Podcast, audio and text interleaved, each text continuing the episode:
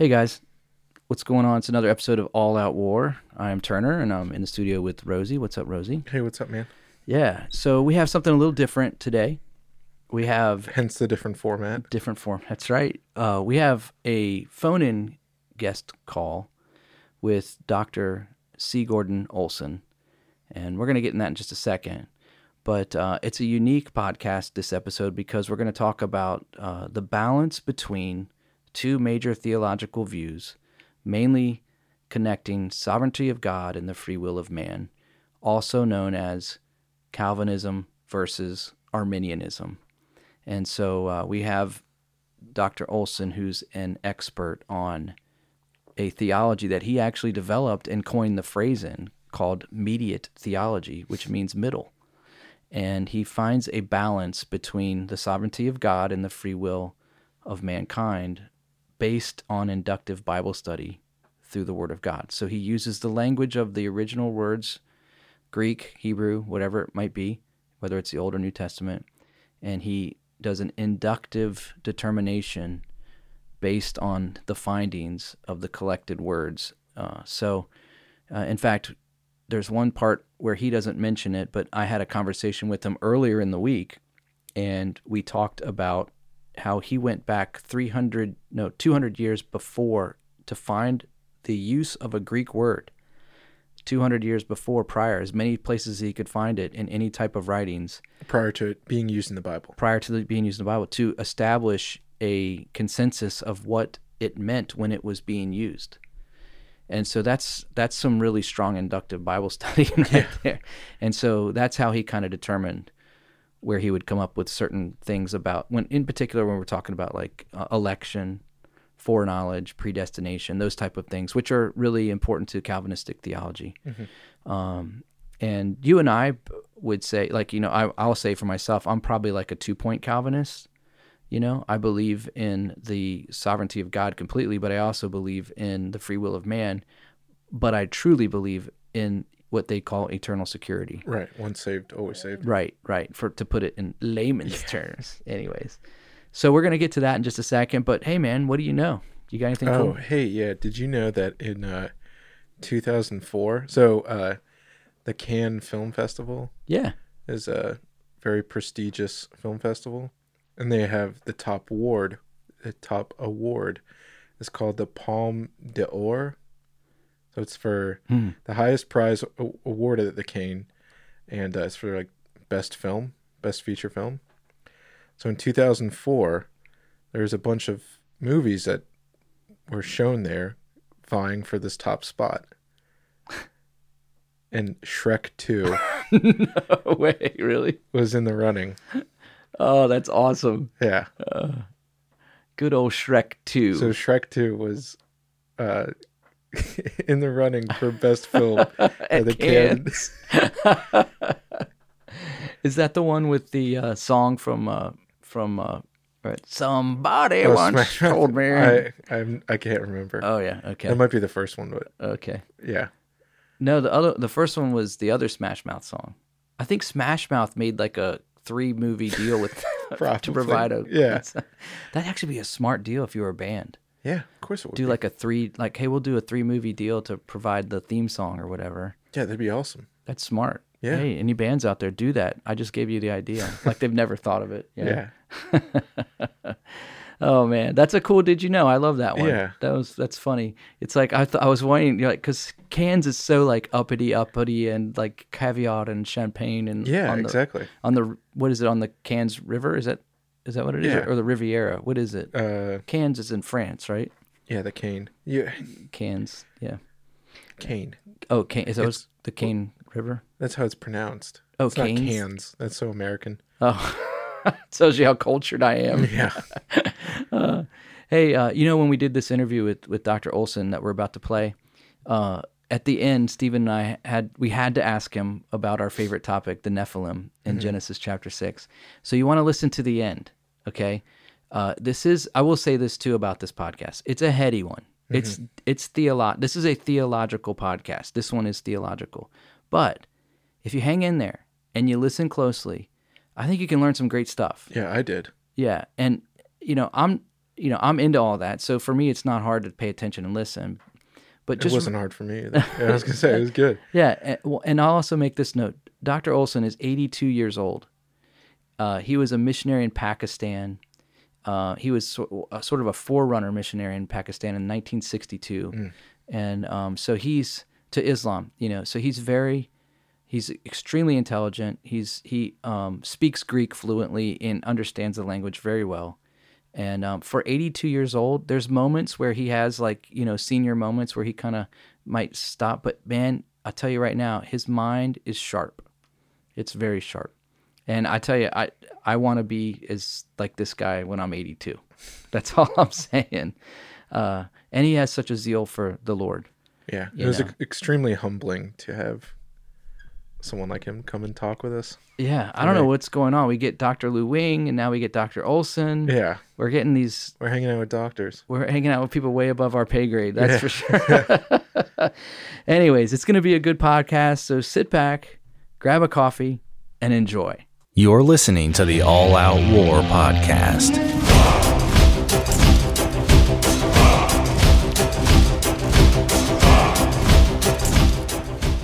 Well, welcome to another episode of All Out War. We have on the phone with us uh, Dr. Gordon Olson. He is an amazing man who has been uh, in ministry for many, many years. He was called into ministry while studying engineering and graduated from Dallas Theological Seminary.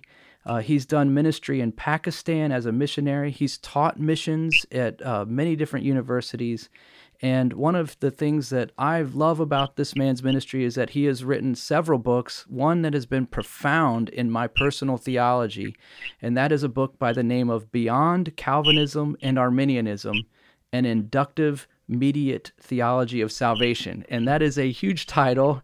Dr. Olson, welcome to the podcast. Thank you. We're Good to be here. we're so glad that you are taking the time to be with us for this episode. Um, I have looked through uh, your book. I've looked through most of your books, actually, and um, I have some great questions to bring up to you regarding uh, this in this mediate theology. And so, um, in the book, you say that you have developed or use primarily inductive Bible study method to bring forth this mediate theology. Can you explain what inductive theology of salvation really means? Well, uh, when I was saved as a 19 year old in engineering college, my buddy through whom I came to the Lord and I had a doctrinal disagreement right away because I was active in an Arminian church and uh, he, he was active in a church that believed in eternal security. So, since we were childhood buddies, we had to settle this. he had a strong, Strong's concordance. So we looked up every verse that seemed to indicate that you could lose your salvation, and we did word studies on the key words. And uh, within a few months, we concluded that uh, those verses were all mistranslated. And uh, a classic would be 1 Corinthians 9.27, which says that Paul, after preaching to others, was afraid lest he'd become a castaway, at least the King James says. Well, uh, we discovered that we looked at the word adokimos in, uh, in Strong's Concordance. We didn't know any Greek, but uh, this seemed a scientific method as engineers, you know, to, Right. to, to solve the problem. Uh, and that really is the inductive approach. And, and of course, adokimos does not mean castaway. We found out through word study that uh, as it's used in the rest of the New Testament, that it has to do, it, it could be disqualified in a race or it could be dis, uh, disapproved at the judgment seat of Christ. So that was the beginning of our uh, inductive uh, approach to the Bible, which then was reinforced at seminary when I sat under um, Howard Hendricks uh, in the first course he ever taught on uh, inductive Bible study methods, which was an amazing course. Uh, and uh, basically, of course, the inductive approach is different from the deductive approach. Inductive deals with the specific. So, for instance, when you're studying in a chemistry lab, you take many different uh, uh, readings of the particular thing you're investigating, and you make a graph of it, and then you draw a conclusion from those many points of data. Well, uh, that's what the inductive or scientific method is about. You have, must have many verses of scripture uh, and correctly interpreted, of course, uh, and many, and indeed many uh, usages of a word to be sure what the word means. Whereas the deductive approach uh, starts with a general principle, such as in the scientific world, it's evolution, mm. uh, which, uh, and from that they deduce uh, the facts and uh, disagree among themselves. And uh, indeed, many leading evolutionists are, have no idea how evolution ever happened. It seems right. counterintuitive. Well, the same thing in theology. Uh, you start with the general principle of the sovereignty of God, and from it you deduce, uh, generally Calvinism, uh, and uh, or what is the uh, primary attribute of God? Is it holiness or is it, it is it love? And uh, the Arminians emphasize love, so they start with love, and love then is the deductive principle uh, um, upon which they interpret the scripture. Whereas the Calvinists tend to make it the holiness of God. Well, we don't have to put any attribute of God first in our study. Uh, so I love that process of just gathering all of the all of the revealed uses of that particular word or that particular idea and accumulating them to create a consensus of what scripture is actually trying to say. Uh, yes. And far too many people fail to do that today. I hear so many pastors preaching, and, and uh, they're trying to twist and mold the scripture into what they want their theology to say, or they want want it to say for their theology. It's almost like the reverse order that it should be. Yes, it is. So it is. on in so when you talk about inductive theology of salvation and you talk about mediate soteriology, um, when you say mediate, um, I have a phrase that I was brought into when, when I became a pastor with the with the association of churches I was with, and they called it Calminianism, which was really the the the balancing between Calvinism and Arminianism. Is that what you mean by mediate theology? Well, that's that's a, uh, an appropriate word. Yes, uh, it's in the middle between Calvinism and Arminianism. Uh, that is to say, in reality, now uh, on the street level, uh, if you believe in eternal security, you're a Calvinist, but that isn't really uh, accurate description. Um, but uh, the, the immediate theology is I, I see the Calvinists as half right and half wrong, and I see the Arminians as half right and half wrong. and uh, so uh, when you put them together, you you end up in the middle. so uh, it's a middle theology, and the word mediate perhaps describes it the best. Hmm. Uh, in your book, uh, you you mention the synod of uh, Orange, where they have a they make a decision in what they call they call a well I'll just read it. It says it says uh, during this during the century after August, Augustine, the controversy raged over his views of predestination and irresistible grace. At the Synod of Orange, 529, a semi Augustinian consensus was achieved, which was the official position of the Western Church until the Reformation, even though in the main it became increasingly semi Pelagian in practice. Uh, can you can you kind of explain that a little bit for the layman out there, and uh, you know the, what was happening in the Synod of Orange and Augustinian, semi-Augustinian versus Pelagianism, and all of that? Um, I hope that quote is is is accurate. I have, but it may, may need a little tweaking. But uh, basically, what the problem is that uh, many theologies are based upon church history, and church history is very dicey. Mm-hmm. It's very hard to be sure without tremendous in-depth research just what was going on in church history. Well, uh, the early Christians, it's very clear. Uh, everybody agrees that the for four centuries, the church fathers believed in free will. They spoke of it and so forth. They make no mention of predestination or election. Hmm. Uh, but uh, there, the controversy arose because between Augustine and Pelagius.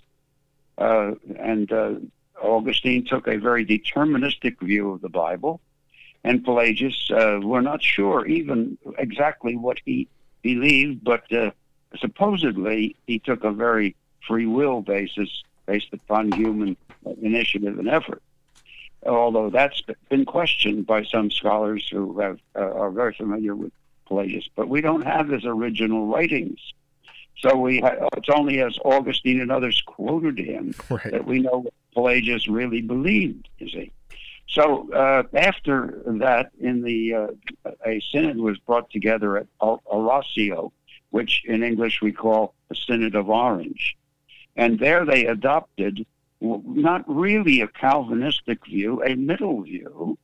Uh, and I've uh, I won't go through all the historical thing of it, but uh, that uh, but after the synod, there were, was an awfully strong influence of um, Augustine upon theology through the whole medieval period, and right up to Calvin, who quotes Augustine over and over again.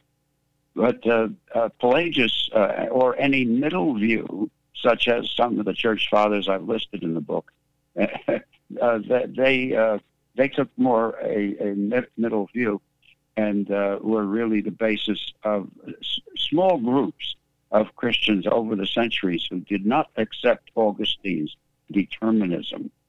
So, uh, really, the, the problem of scholasticism of the pre Reformation period was a dependence upon church history rather than upon the scripture to determine doctrine. Mm. And church, as I say, church history can be so seriously misinterpreted. And uh, well, let me give you an example.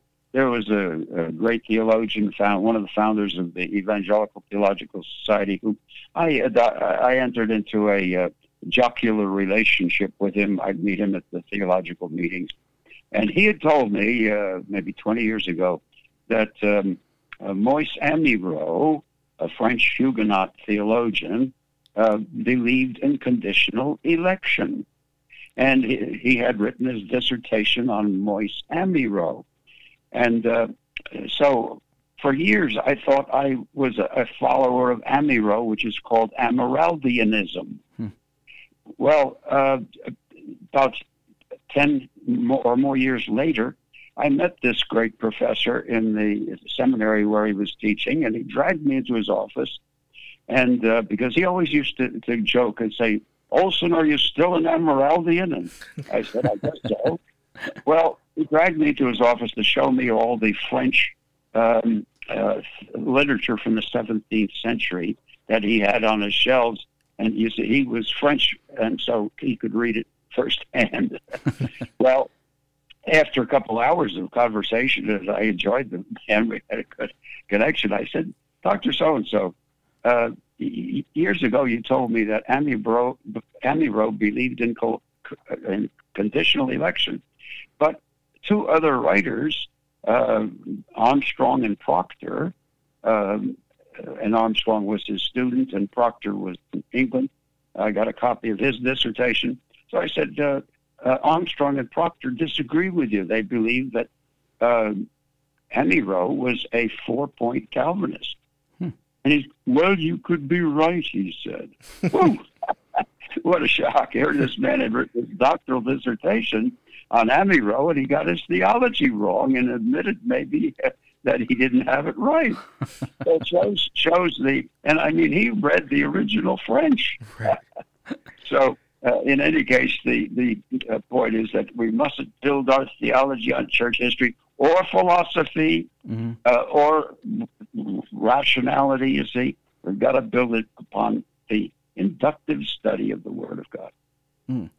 So, where, in your in your opinion, where do creeds, church creeds, fall into that? Because I know that they have a, a great value for helping understand and articulate theological stances. Well, the uh, the church creeds that are most familiar, of course, uh, do not get into issues like Calvinism or Arminianism, um, and uh, are quite general. However, they're, they're, the doctrinal statements uh, subsequent to that started to get more precise. like the Westminster Confession of Faith. Mhm. And the Westminster Confession of Faith has some serious blunders uh, of scriptural interpretation. Uh, for instance, in it, it states something to the effect, uh, pardon the wording, but um, that God uh, has uh, uh, decided everything that comes to pass, uh, based upon Ephesians 1.11, who works, as the King James has it, who works all things according to the counsel of his will. The problem is that there's a little two Greek word expression that's quite used quite frequently in the New Testament, ta panta, which t- literally is is the, the word all with the article before it. And in Ephesians 1.11, the Apostle Paul uses ta panta. Does it mean all things? Well, it can mean that, but as you study the usage of ta panta in the New Testament, it uh, many times means all these things. Hmm. Speaking of specific uh, matters, not everything. Right. So that's an important distinction, and indeed, so Ephesians 1.11 is a very fragile basis for the Westminster Confession's idea that God has uh, predetermined everything that happens in the universe. Did God predetermine the Holocaust? That the, the Nazis should slaughter six million Jews and Poles and, and uh, others, uh, and so forth. So uh, this ends up with God being uh, a very different God than the God of the Bible. Mhm. So the Westminster Confession of Faith, that's among its most serious errors. But it, it is, of course, uh, the standard for many Calvinists. Yeah. So I have a question regarding soteriology, and um, it's a bit confusing to me because it was explained, and this has to do with uh, how can a dead man believe? And when you're dead in your sins is pretty much the reference that has been used with me that it's impossible or you have you are unable to call out to God before salvation if you're not elect. How because it just doesn't seem as though that's what scripture has has informed me as I've read th- through the years. What how do you explain that? Well, as I said, the church fathers for four centuries before uh, before Jerome's Vulgate translation, which translates proorizo as predestined. That's the first time. And as I say, the church fathers said nothing about predestination except as a doctrine in, in the pagan world. Hmm. So uh, the uh, uh, the problem uh, with uh, uh, I'm sorry, I, I've lost the train of thought. What, what is the question? Uh, just when how the whole idea in I guess it would be considered a Calvinist theological stance of when you're dead in your sins, it's an, you you are Oh, yes. you're unable to call out on God. Yes. So uh, if if uh, the Bible really teaches free will as it does, uh, then uh, uh, we have to understand what is meant by the death, uh, the, uh, the uh, depravity of the human race. And uh, nowhere in the Bible does it say that God took away our will to, to believe. Uh, and indeed, over and over again, the Bible challenges us to decide for Christ, to, to claim Him, to accept Him, to receive Him. Uh, that's in the Old Testament. Choose you this day whom you will serve. Uh, apparently, Joshua felt that the people of Israel could make choices. They were not robots, and uh, so uh, fifty times over in the new in the Old Testament and New Testament, uh, this word uh, "seek" to seek the Lord is emphasized, and, choosing in many other places and so forth. So we have a responsibility. So what does depravity mean? Uh, That not that we became uh, totally dead. Uh, you know, yes, we became spiritually dead, but of course, soulishly we didn't become dead.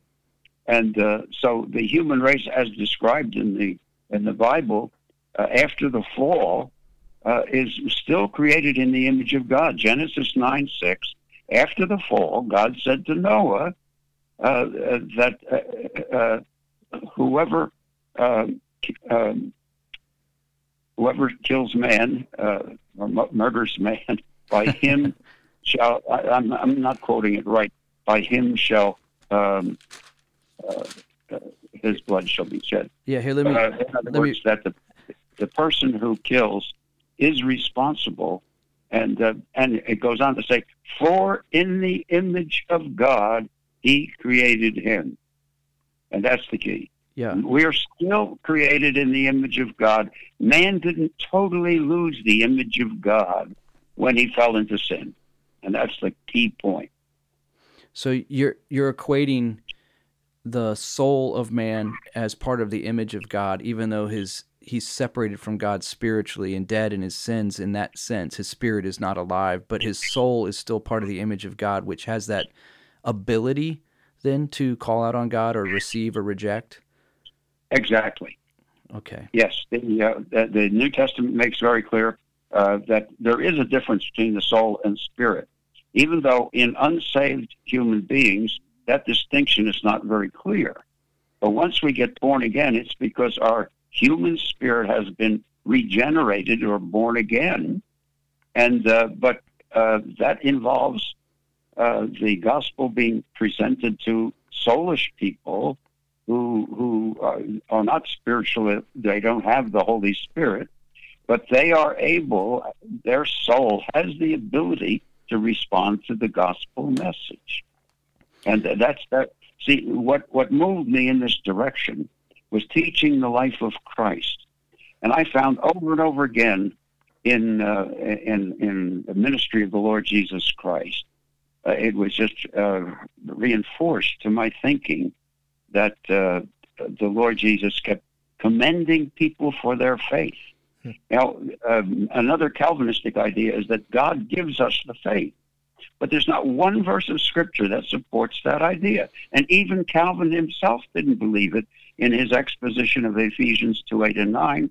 He, he, as we read it in the translations, uh, for by grace you have been saved through faith and not of yourselves, is the gift of God, not of works, lest any man should boast. What is the gift of God? Well, Calvin said the genders don't match up. So it couldn't be faith that's the gift of God. It's salvation that's the gift of God. And he was right on track there. So uh, Calvin, well, at that point, was not a very good Calvinist. He certainly wasn't. he certainly wasn't a five-point hyper Calvinist. And by the way, there's another problem with the Calvinistic view that uh, they claim that Calvin believed in five points, uh, which uh, the tulip. However, I, in studying through uh, Calvin's writings, it's very clear that he believed, uh, he did not believe that Christ died just for the elect. He believed in general redemption, that Christ died for all. So he was Calvin was only a four point Calvinist.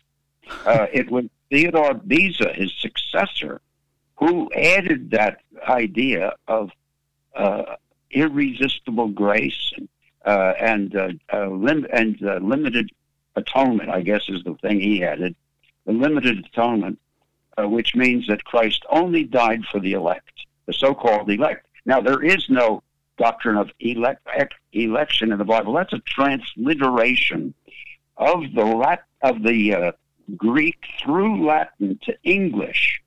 So uh, the word can mean elect when you have elections in a democracy, but uh, that word has uh, uh once democracy ended, there were no elections. There are no elections under Alexander the Great. But he he appointed people to his army to be green berets and so forth. So that word eklegomai, which is mistranslated uh, as to choose, that is that God chose the elect uh, that's a gross mistranslation. One lexicon says, a recent, a very fairly recent one, that uh, uh, may never mean choose, and there are only two clear passages where it probably means Jews.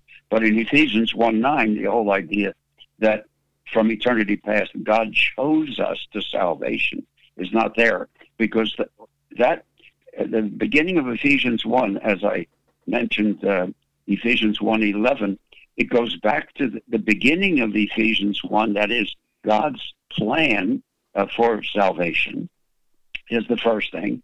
It goes back to Christ's uh, re, uh, implementing that plan uh, through the cross.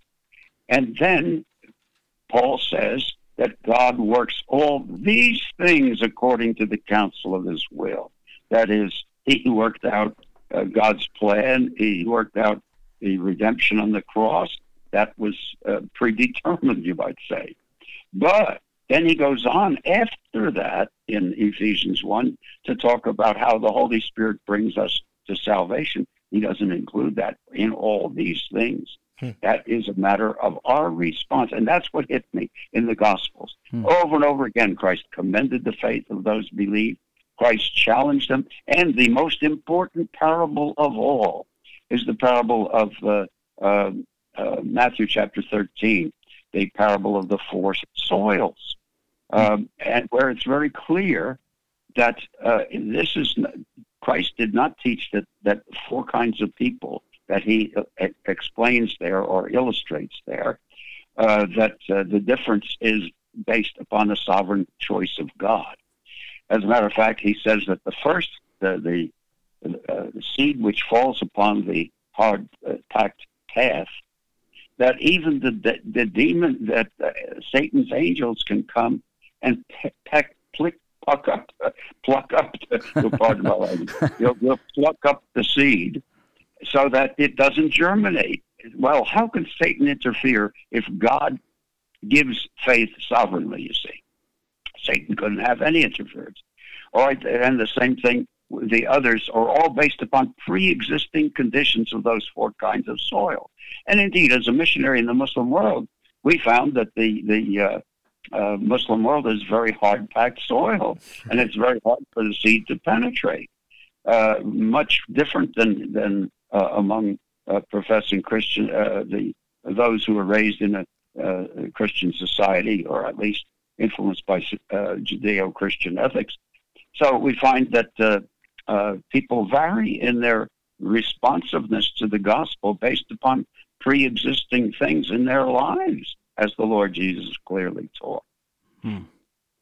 That's ama- That's amazing. I, I I like the use of that parable to to demonstrate that that truth. Um, that's always been something for me that I've struggled with too in terms of election and the understanding of that because uh, f- so for me let me ask you a question in, in response to that because god is a, a, a holy and righteous god and judge and at the end of all things when he when he pronounced you know the great white throne judgment those that are found without faith in Christ will be cast in, they'll be judged and uh, and they'll be separated eternally. Um, and it would seem like when you believe in this whole idea of election that when God if if you combine election and inability, so someone is not elected and they even if they were elected or if they they still don't have the ability to even call out on God in that theology, it would make God a pretty vicious God that he would create someone and then not even give them the ability to cry out to him for salvation. Does that right. make sense? This is oh, absolutely. This is this is the the God God of the hyper Calvinist, and unfortunately, to some extent, of the even the Calvinist. Now, uh, you see, I have kind of uh, over uh, the first uh, say 20 some years of my Christian life, I fluctuated because I was raised in an Arminian church. And then I came to believe in eternal security. And I went on to uh, Dallas Seminary where I taught moderate Calvinism. And so I believed it and taught it for about 20 years. But as I say, in courses like the Life of Christ that I taught and the book of Acts, I found that the Apostle Paul there, uh, that, that the, the gospel uh, progressed where it was effectively preached. Human factors enter in. So, for instance, uh, in uh, I think it's Acts 17, the Apostle Paul ended up in uh, Berea, where it says that the people were diligent in the Jewish people in the synagogue there, that they were diligent in searching the scriptures to see whether these things be true. Therefore, many believe, Luke says. Hmm.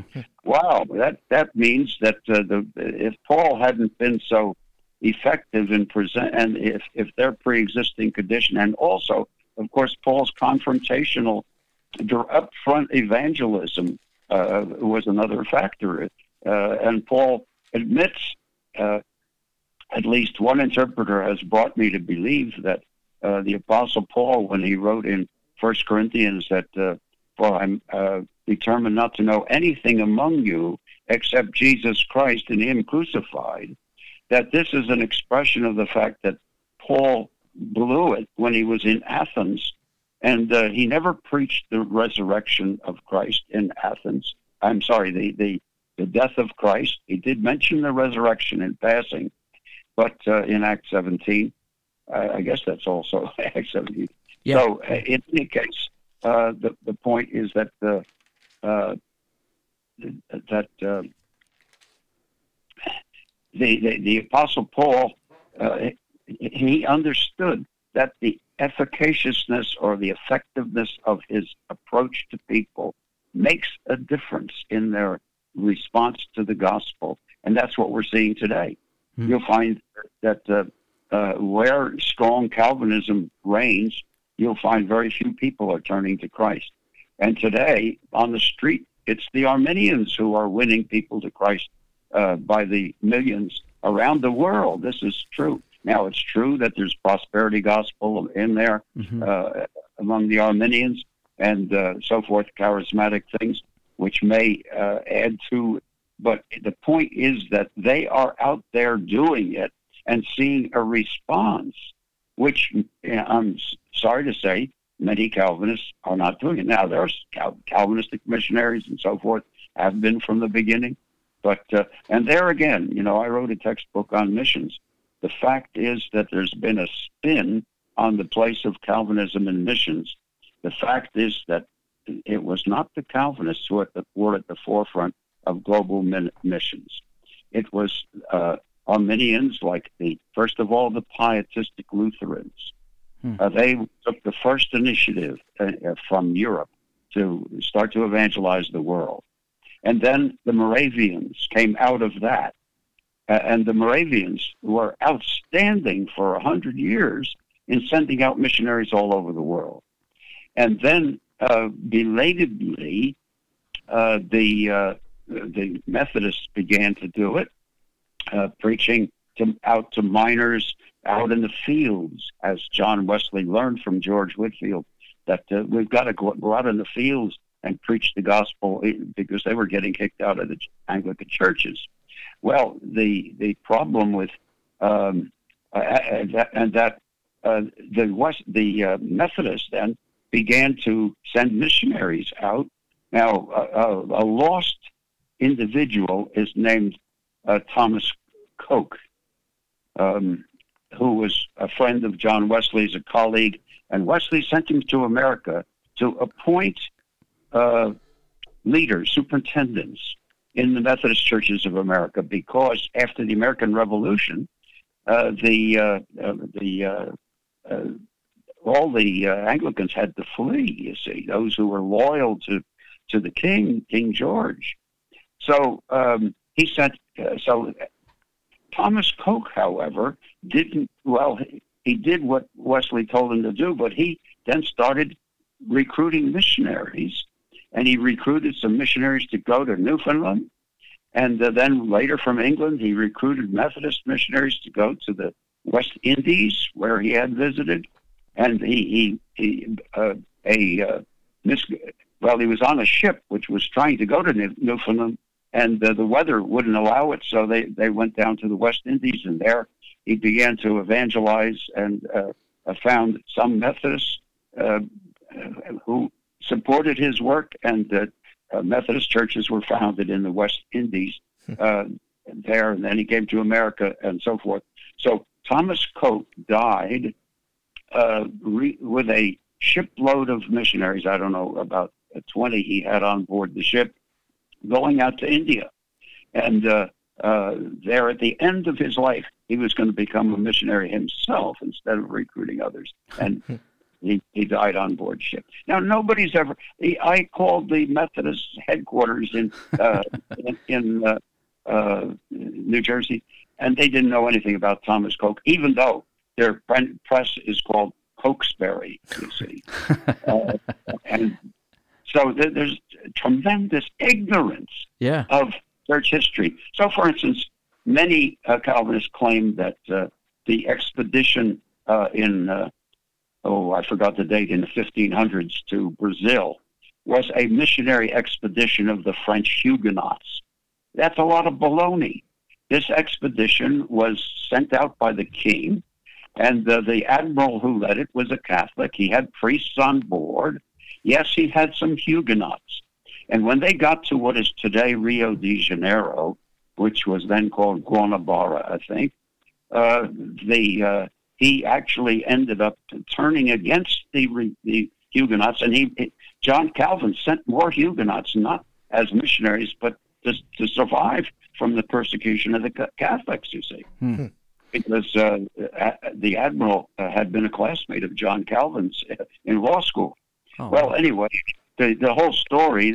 Yes, the Huguenots did try to witness to the Indians uh, a little bit, but uh, they really didn't have the freedom to do it. And three of them were executed as heretics because they didn't believe in the mass and, and so forth. So this had nothing. This was not a missionary expedition, but that's the spin that that Calvinists have given on this expedition to Guanabara, uh, somewhere I think in 1555.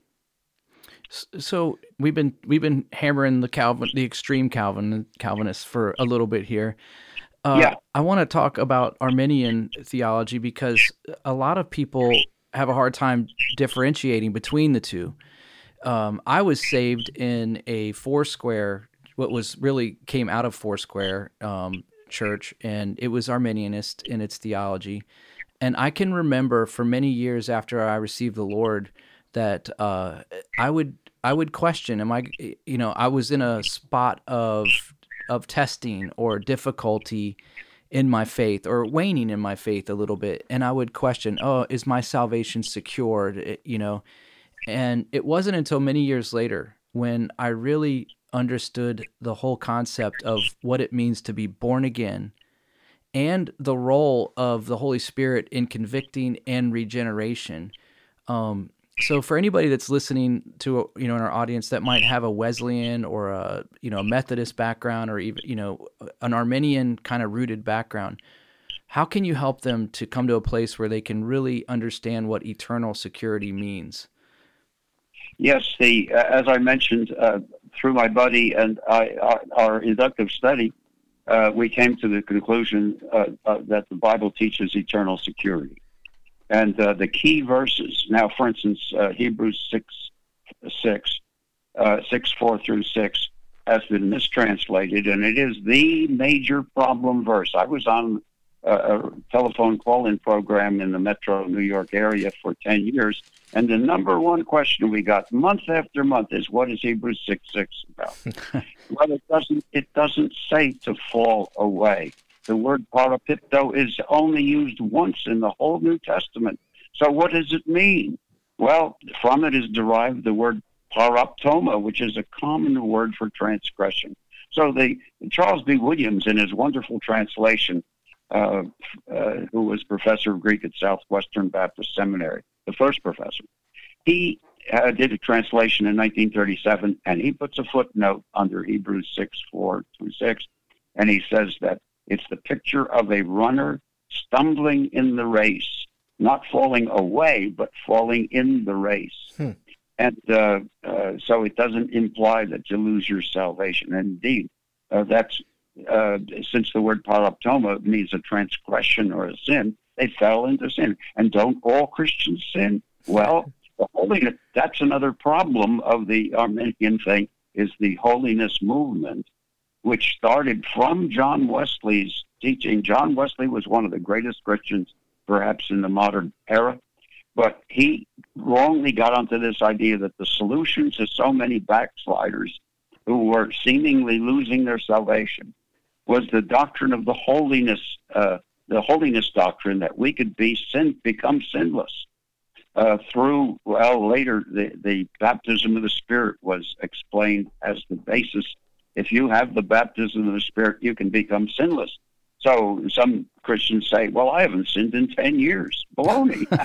you sin every day. You see, they've got a false view of what sin is, and indeed, uh, in my Arminian church, when I once I was a born again Christian, I stood up in the campus career group, which I headed, and uh, I said that uh, I, I made a confession that I had fallen into a particular sin and I'd repented of it, and uh, uh, that uh, uh, therefore I was forgiven.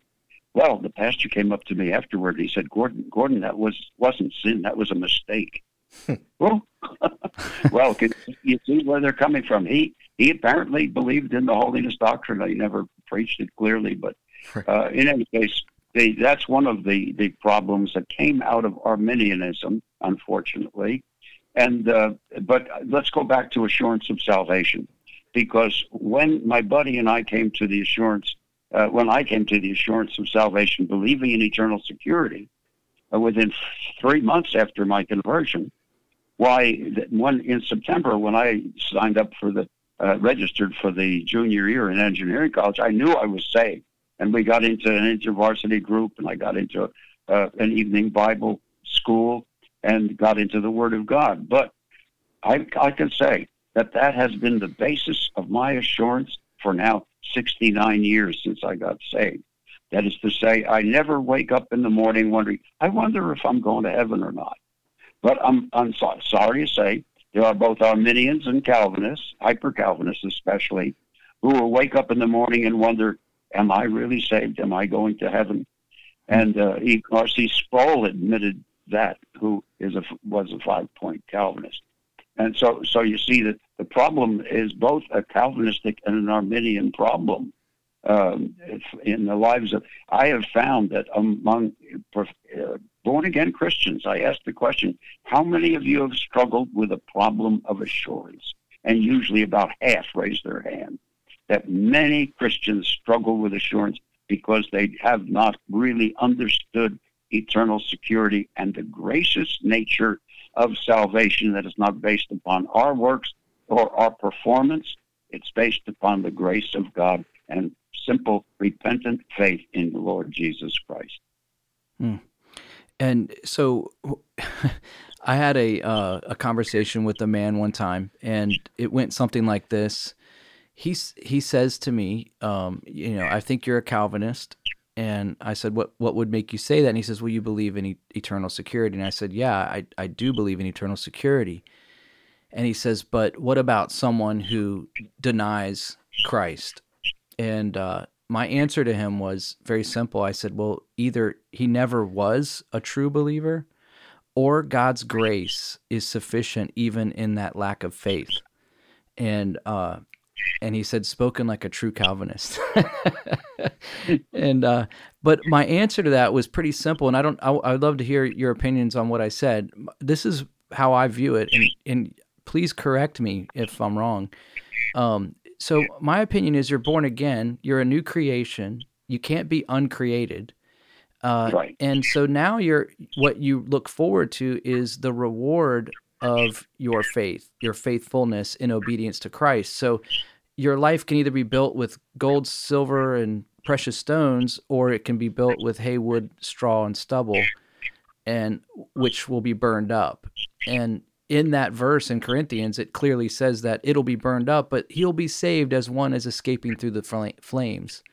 Yes. And so that's how I view that person who has weak faith or you know even as we would some would accuse of not even being saved um and which is dangerous anyways. Labeling people saved or unsaved can be kind of dangerous considering the lord's the one that knows all those things right?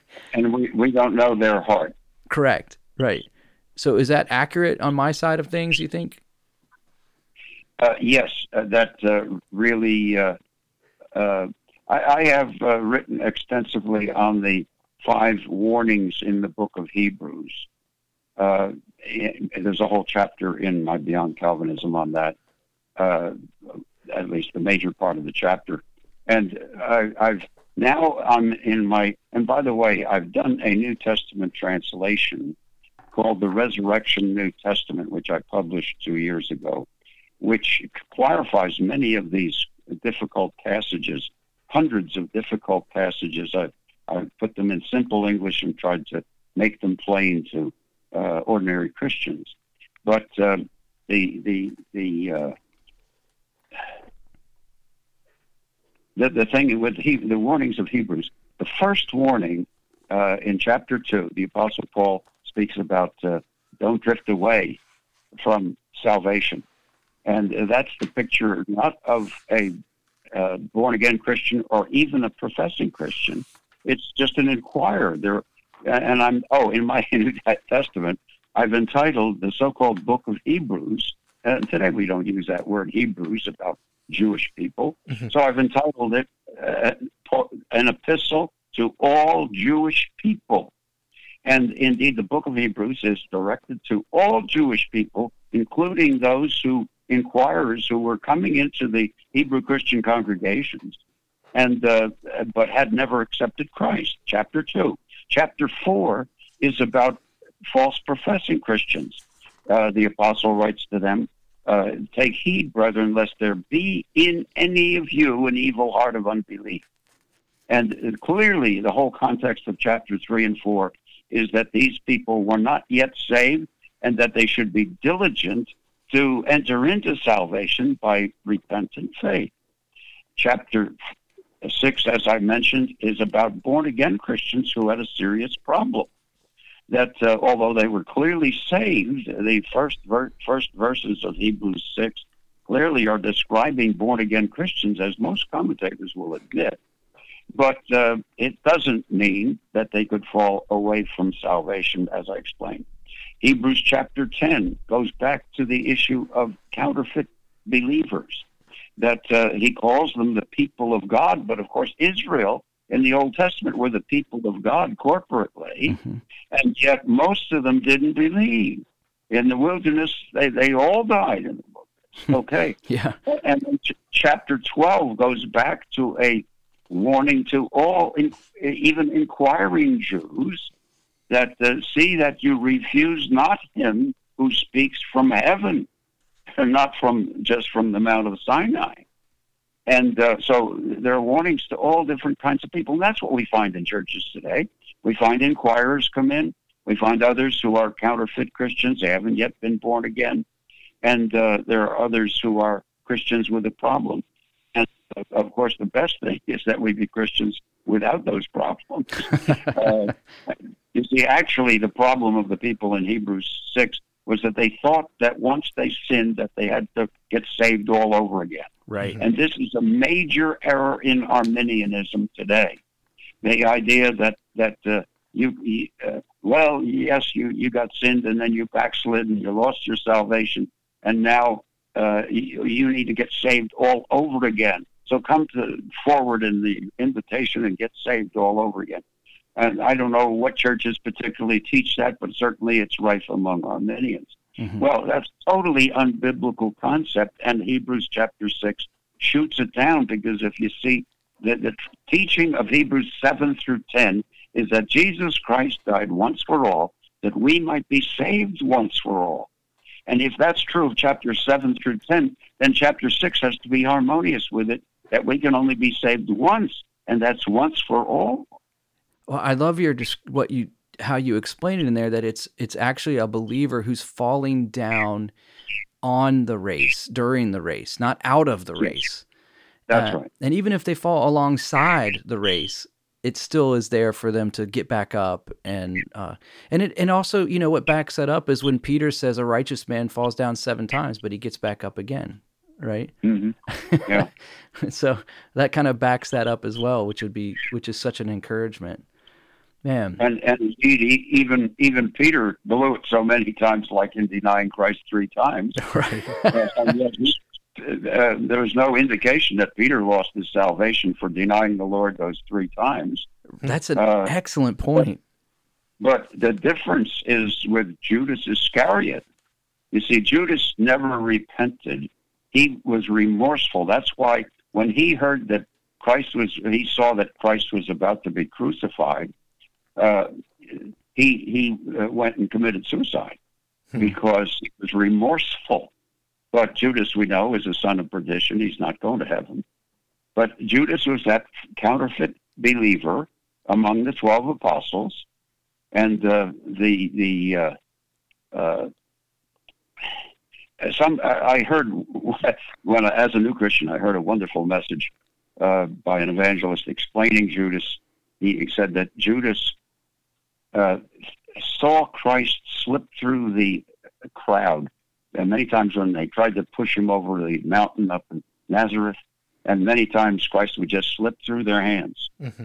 And so Judas thought, here I can get some money for for turning uh, betraying Christ, and uh, I can have my cake and eat it too, because Christ will just slip through their hands like He's always done, and I can still be the uh, tre- the uh, Secretary of the Treasury in the coming kingdom. Uh, which he had hoped to do because he held the money bag and he was filching from it. So Judas Iscariot was a classic example of the counterfeit believer uh, who didn't have the reality. And so you're emphasizing First Corinthians uh, 3 there about the wood, hay, and stubble uh, is very important passage because we do find that uh, as believers we are accountable for our works. And unfortunately, some have uh, um, uh, abuse the doctrine of grace by saying, well, we're saved by grace so we can live like, like life we want. We can do anything we want. Of course we can't. Hmm. But that there are absolutes of morality in the Sermon on the Mount and in Christ's teaching and in the epistles, which make it very clear that uh, we are going to be held accountable. And I was just reading Matthew 24 and 25, where the Lord Jesus gave many parables about that same principle that There'll be some who will be rewarded, and, uh, and re- some rewarded a lot, some rewarded a little, and others will be cast into hell hmm. uh, among God's professing servants. And indeed, the Lord Jesus himself in Matthew um, 7, I guess it is, he said that uh, uh, many shall come to me in that day and say, Lord, Lord, have we not prophesied in thy name? Have we not cast out demons in your name? And I will say, Depart from me, you workers of iniquity. Uh, I never knew you. That these are counterfeit believers, but they're they're leaders in churches, and that's what we're seeing today. Wow. Yeah. What a sober reminder. Oh man. So, Dr. Olson, we have this has been amazing. First of all, thank you yes, so much. Thank you so much for just spending time with us and sharing your heart on these things and your wisdom we have one question. It's a little off topic, but we like to okay. ask uh, we like to ask mature believers and people that have been in ministry this on this particular topic. It's sort of a fun topic for us. We just enjoy talking about it, and our listeners know where we're going with this that listen to us regularly. So I'm I'm just curious what your thoughts are on Genesis chapter six with the sons of God and the daughters of men. Okay, I take it that uh, the context is quite quite clear, and the usage of sons of God is quite clear. That um, that what happened was that the Sethites and the Cainites uh, they intermarried. The godless Cainites and the godly descendants of Seth.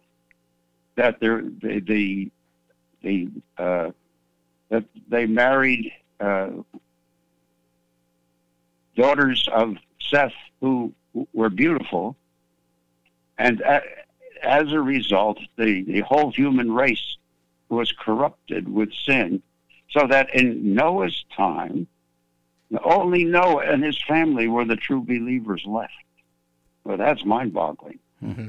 Now, they, you see, the, the problem with the interpretation that says that these were a, some a, demons who uh, had sex with women uh, that the problem with that is num- number one, that is not the way sons of God is used in the Old Testament.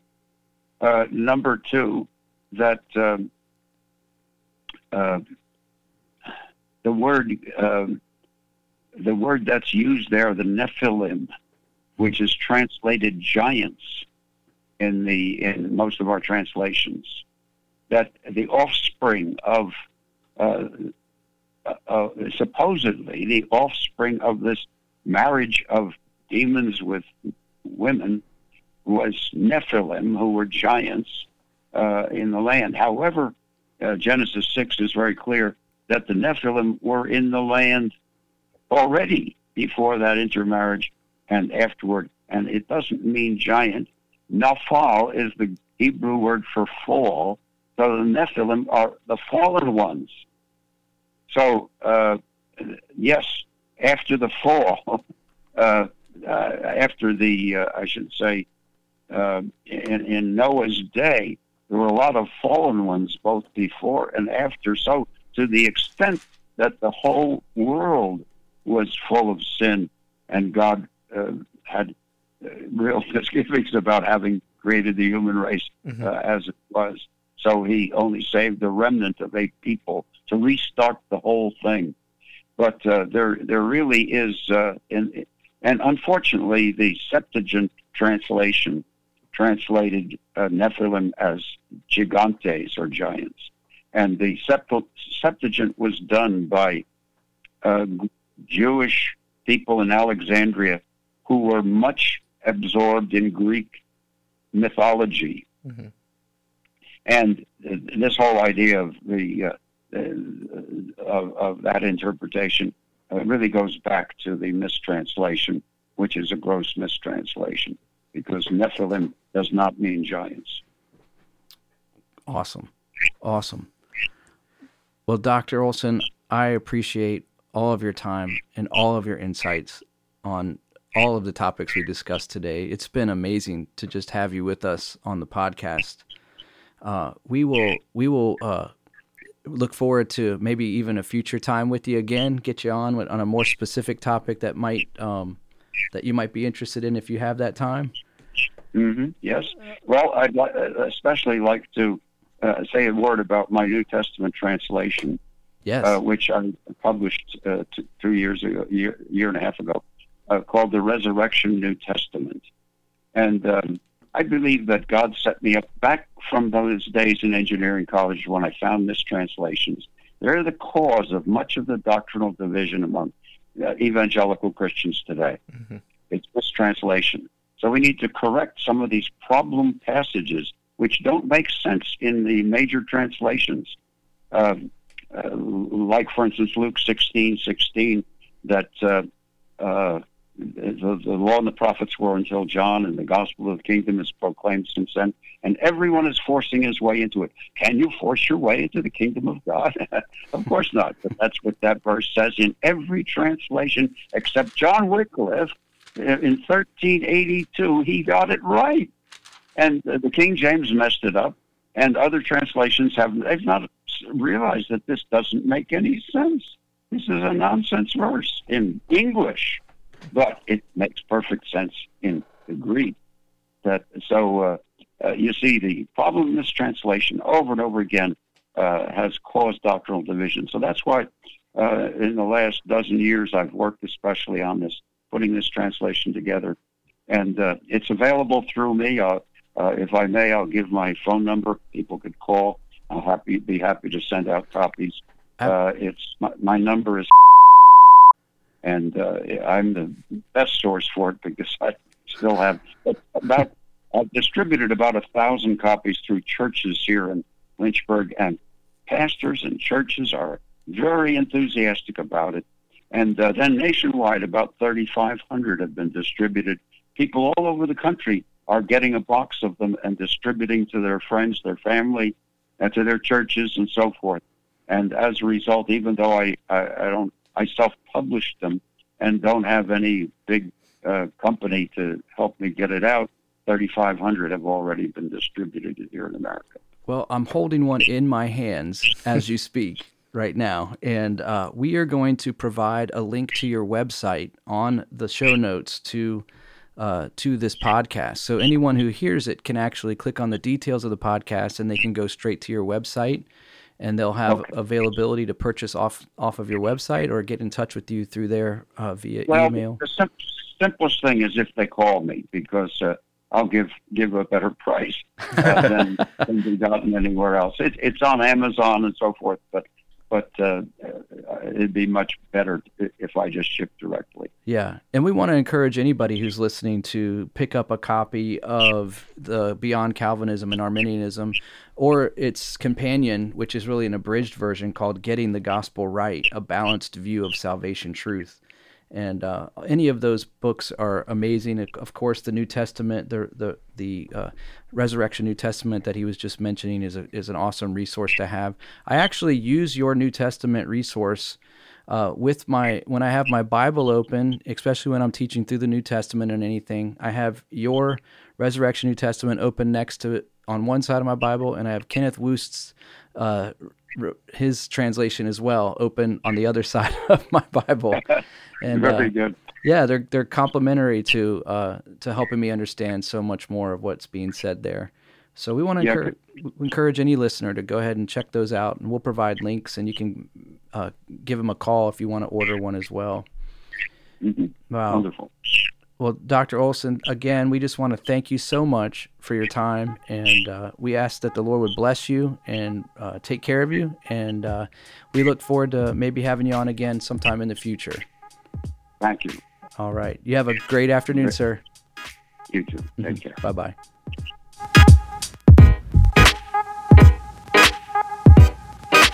Thanks for listening to the All Out War podcast today. We hope you enjoyed the episode.